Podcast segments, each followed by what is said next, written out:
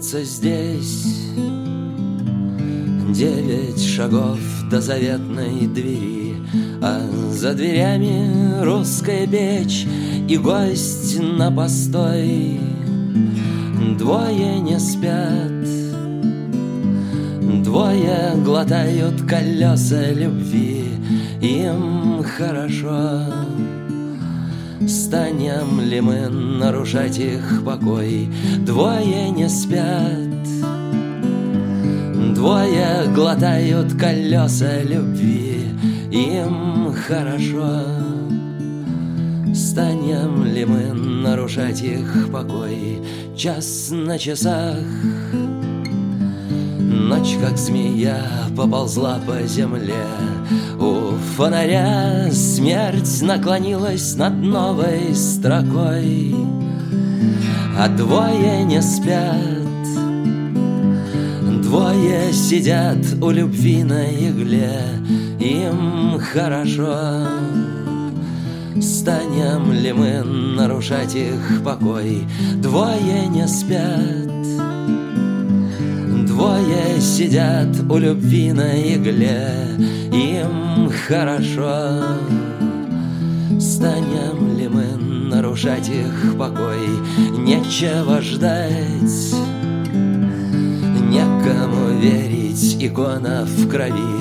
У штаба полка в глыбу из льда Вмерз часовой, а двое не спят Двое дымят папиросы любви Им хорошо Станем ли мы нарушать их покой? Двое не спят Двое дымят папиросы любви, им хорошо. Станем ли мы нарушать их покой, если б я знал, это трудно уснуть одному. Если б я знал, что меня ждет, я бы вышел в окно. А так все идет Скучно в Москве и дождливо в Крыму И все хорошо И эти двое уснули давно А так все идет Скучно в Москве и дождливо в Крыму И все хорошо. И эти двое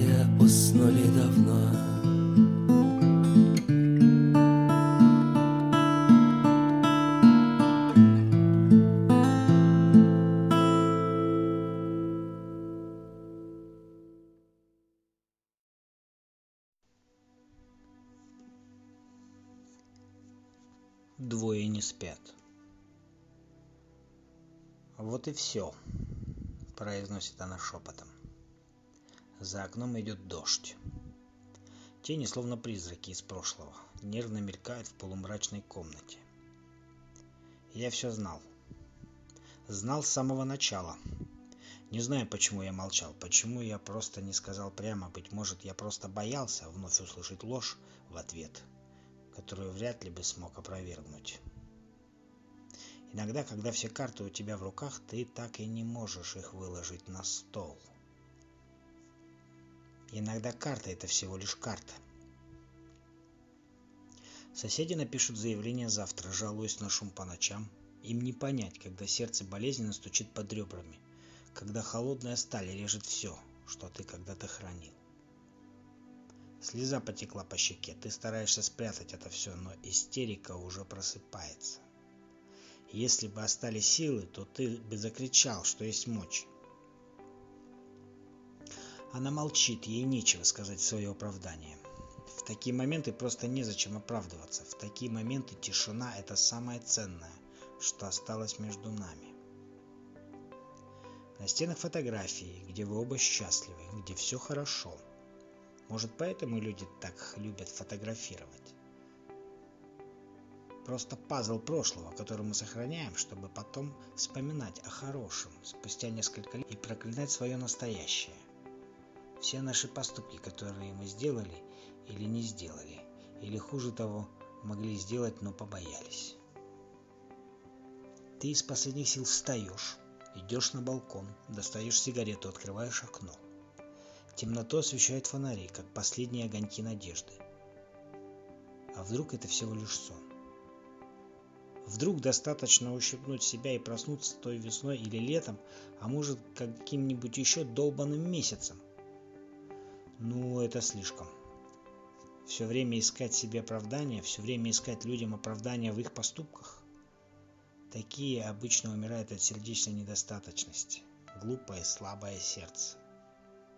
Но почему наши сердца столько терпят и все еще живы? Столько пережитого за спиной, а мы все еще в этом мире. Делаем вид, что дышим, а на самом деле душим кого-то или себя. Прячемся в углах темных комнат и становимся призраками. Когда двое не спят, кажется, что не спит весь мир.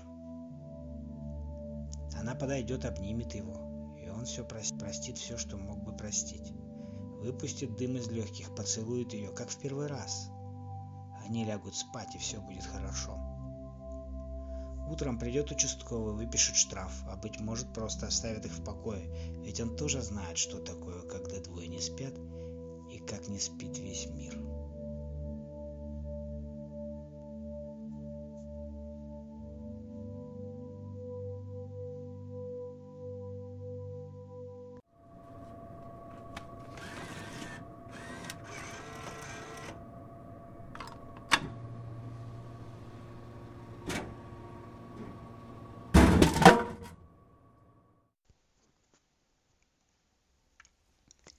Время.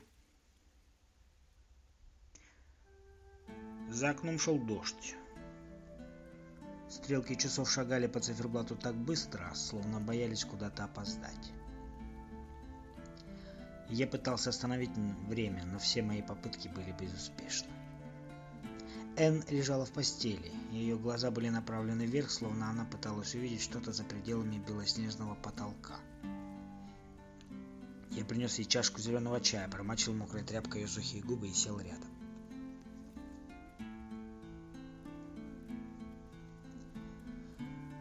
«Все будет хорошо», — с интонацией слепой надежды произнес я. «Ты ведь знаешь, что нет. Хотя с какой стороны на это посмотреть?» С мягкой улыбкой ответила она. Энн находилась на последней стадии рака. Метастазы пожирали ее изнутри. Иногда она шутила о том, что они образовали в ней целое государство.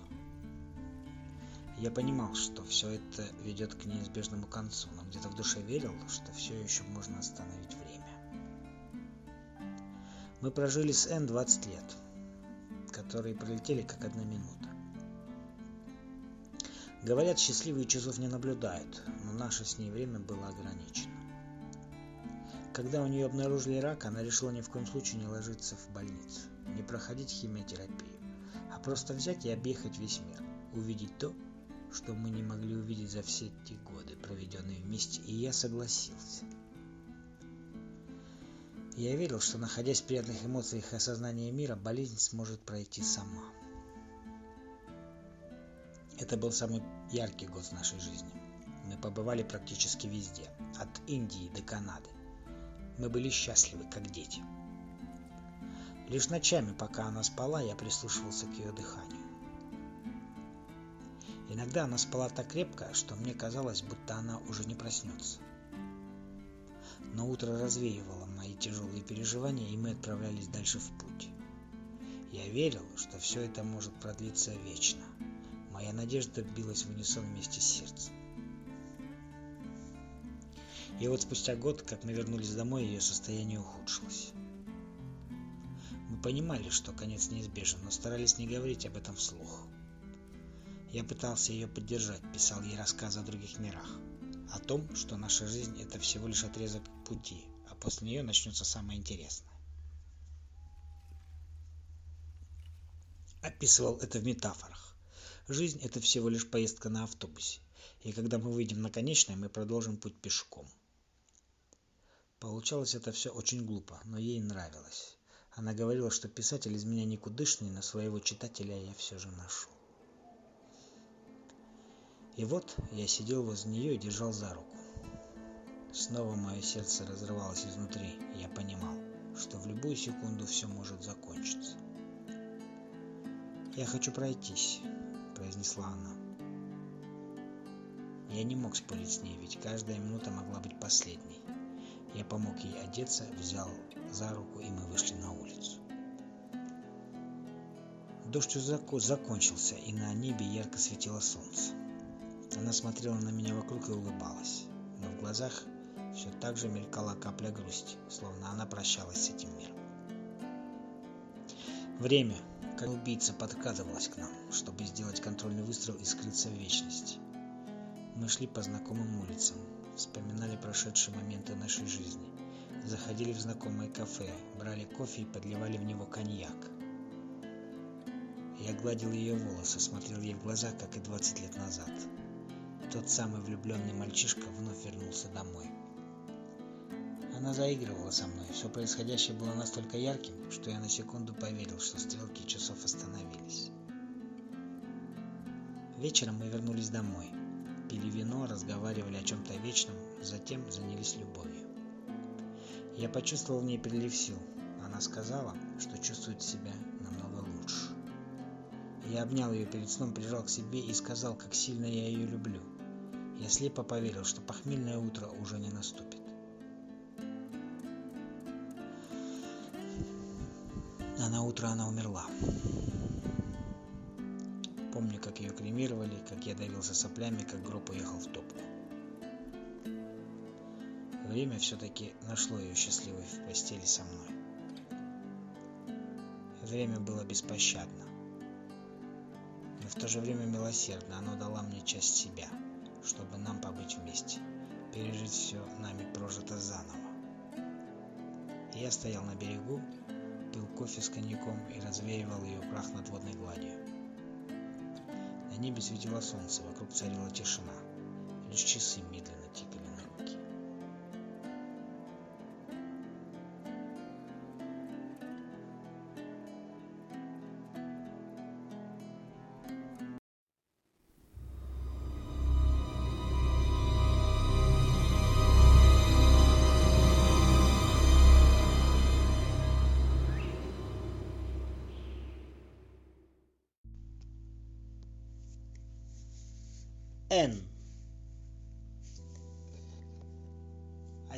вечер, полупустая бутылка коньяка.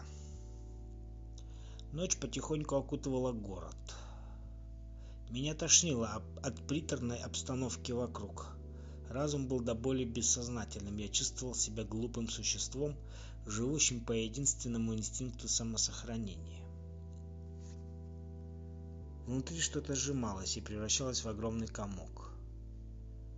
Я выпил.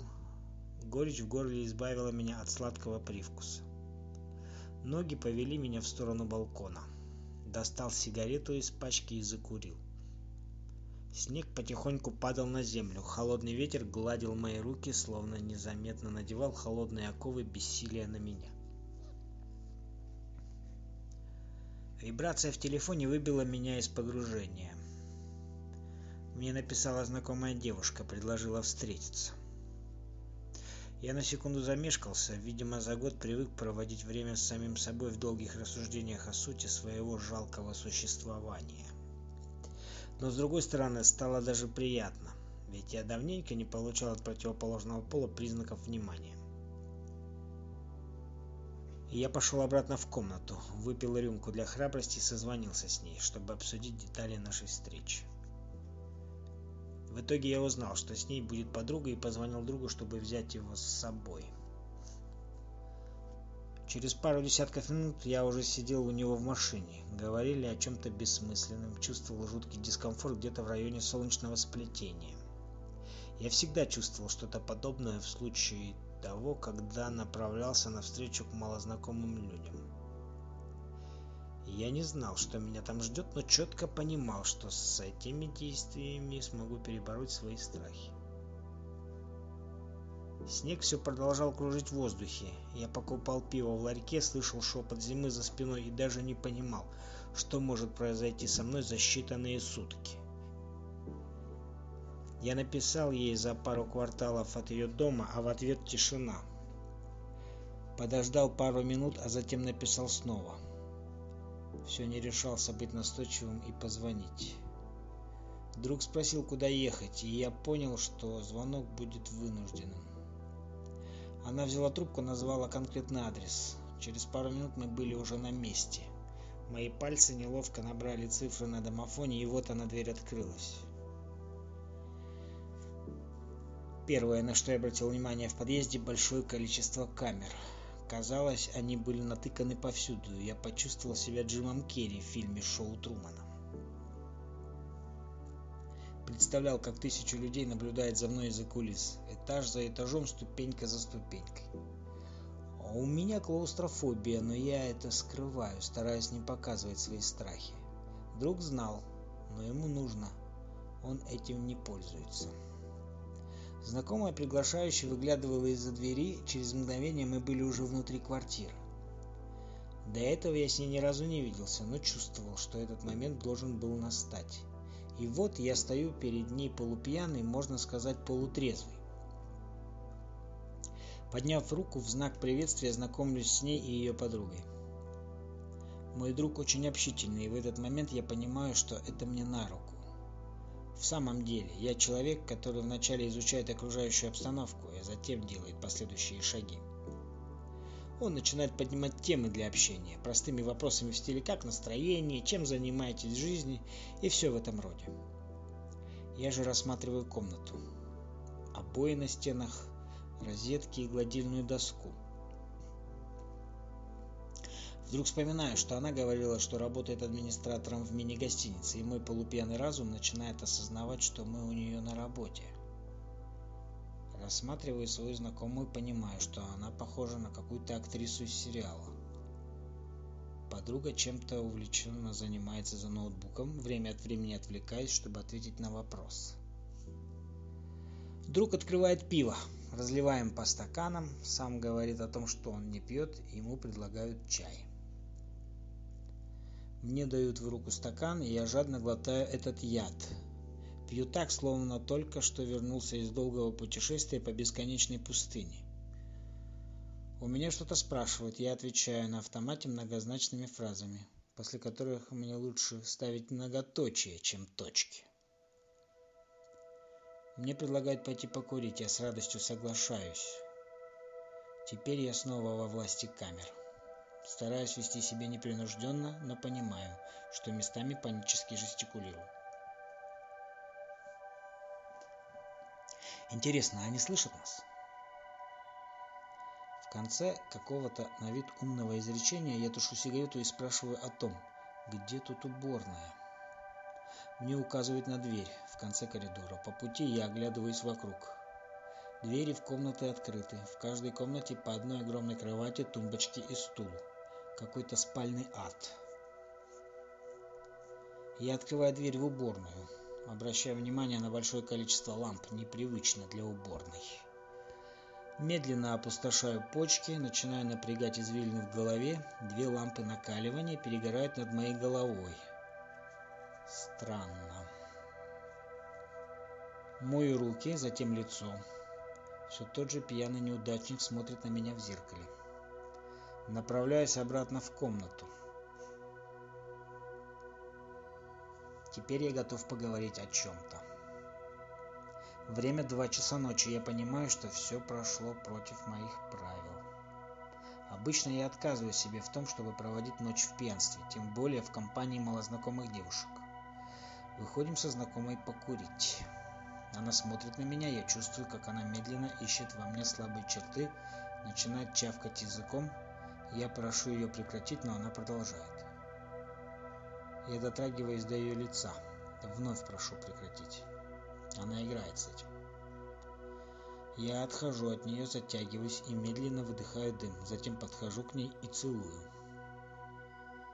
Она на секунду замешкалась, просит меня успокоиться, но я не могу остановиться. Она говорит мне о чем-то дальнейшем, но я резко отвечаю, что мне плевать на то, что сейчас будет дальше. Я предпочитаю больше здесь и сейчас. Через пару минут я беру себя в руки, и мы возвращаемся обратно. Она сидит на диване, я на полу смотрю на, на меня, и я понимаю, что нахожусь на уровне ее сознания и еще немного смогу находиться там. Она еще не знает, что я ни с кем не целовался уже год.